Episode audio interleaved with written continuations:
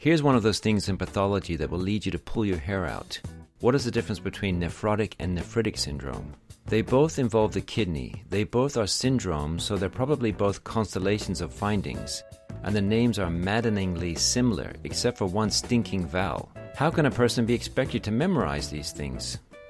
Let's start with the main features of each syndrome. We'll pick four features for each, since it's really hard to remember more than four of anything. First, nephrotic syndrome. 1. Massive proteinuria. 2. Hypoalbuminemia. 3. Edema. And 4. Hyperlipidemia or hyperlipiduria. Next, nephritic syndrome.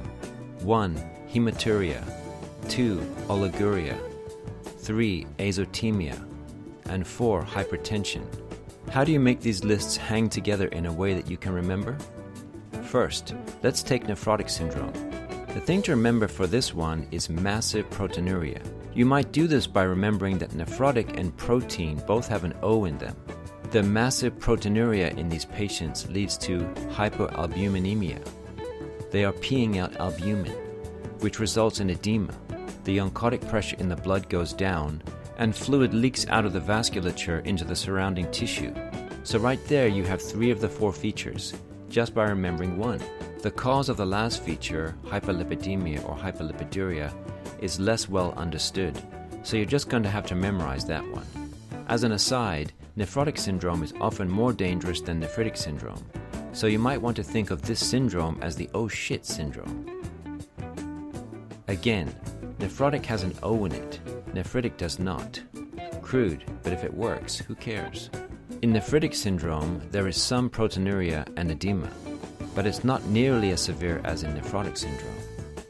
The thing with nephritic syndrome is that the lesions causing it all have increased cellularity within the glomeruli, accompanied by a leukocytic infiltrate, hence the suffix itic. The inflammation injures capillary walls, permitting escape of red cells into urine.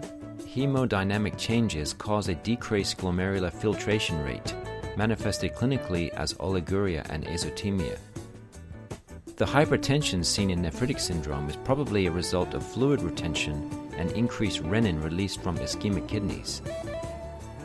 If you really want to pare it down, if you only have enough brain space to remember one feature for each disorder, remember that nephrotic syndrome is characterized by massive proteinuria, the O in nephrotic, and nephritic syndrome is characterized by inflammation, the itic in nephritic. Then at least you'll have a shot at remembering the other features.